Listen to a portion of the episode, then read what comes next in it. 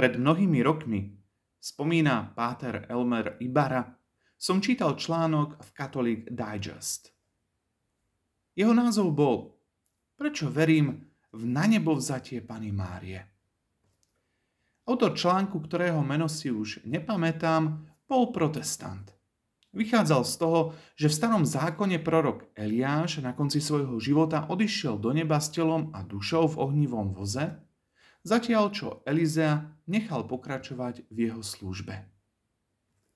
Tak autor dospel k záveru, že ak sa to stalo Eliášovi, prečo nie Márii, ktorá je Ježišovou matkou?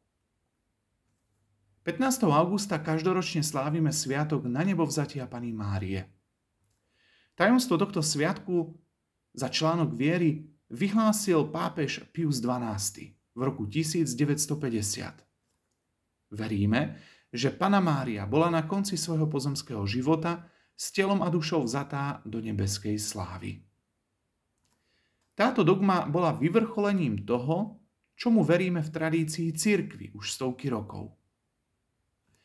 Pana Mária po Ježišovom ukrižovaní odišla do Efezu, aby sa o ňu postaral apoštol Ján, ako mu to Ježiš prikázal, keď umieral na kríži. Mária na konci svojho života na zemi, nedotknutá hriechom, bola vzatá do neba s telom i dušou, aby bola opäť so svojím milovaným synom.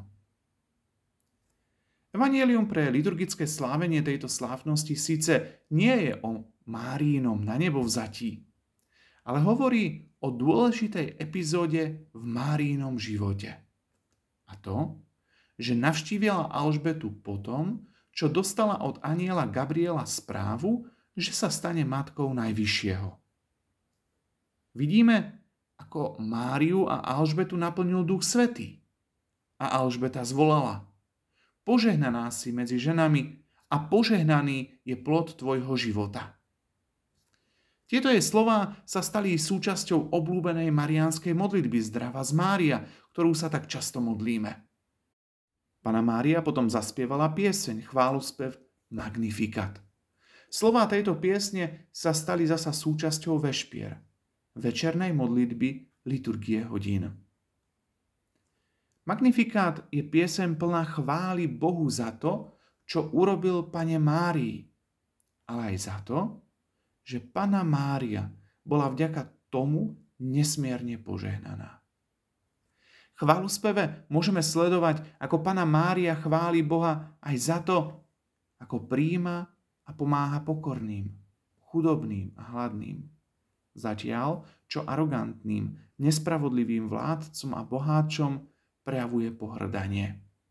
Pana Mária tiež ďakuje Bohu za to, že pamätal na svoj prísľub ktorý dal Abrahámovi a jeho potomkom. Na nepovzatie Pany Márie nám ukazuje pôvodný Boží plán pre nás všetkých, keby do nášho sveta nevstúpil hriech. Pôvodný Boží plán spočíval v tom, že keď prežijeme krásny život na zemi, jednoducho vstúpime do neba s telom i dušou, aby sme boli navždy s Bohom. Avšak kvôli hriechu sa naše bytie poškvrnilo a to viedlo k tomu, že po živote na zemi zomierame. A naše telo sa vráti do prachu, z ktorého bolo vzaté. Avšak v prípade Pany Márie to tak nie je. Ona bola uchránená od hriechu. A to už od okamihu jej počatia v lone svätej Anny. To znamená, že bola aj ušetrená od skazenosti hriechu a smrti, ktorú zažívame všetci. Preto po skončení pozemskej púti na tejto zemi bola vzatá do neba s telom i dušou. Aký význam má teda slávnosť na nebo vzatia Pany Márie pre nás? Podľa mňa, spomína Páter Elmer Ibara, nám Pana Mária opäť ukazuje cestu a dáva nám príklad.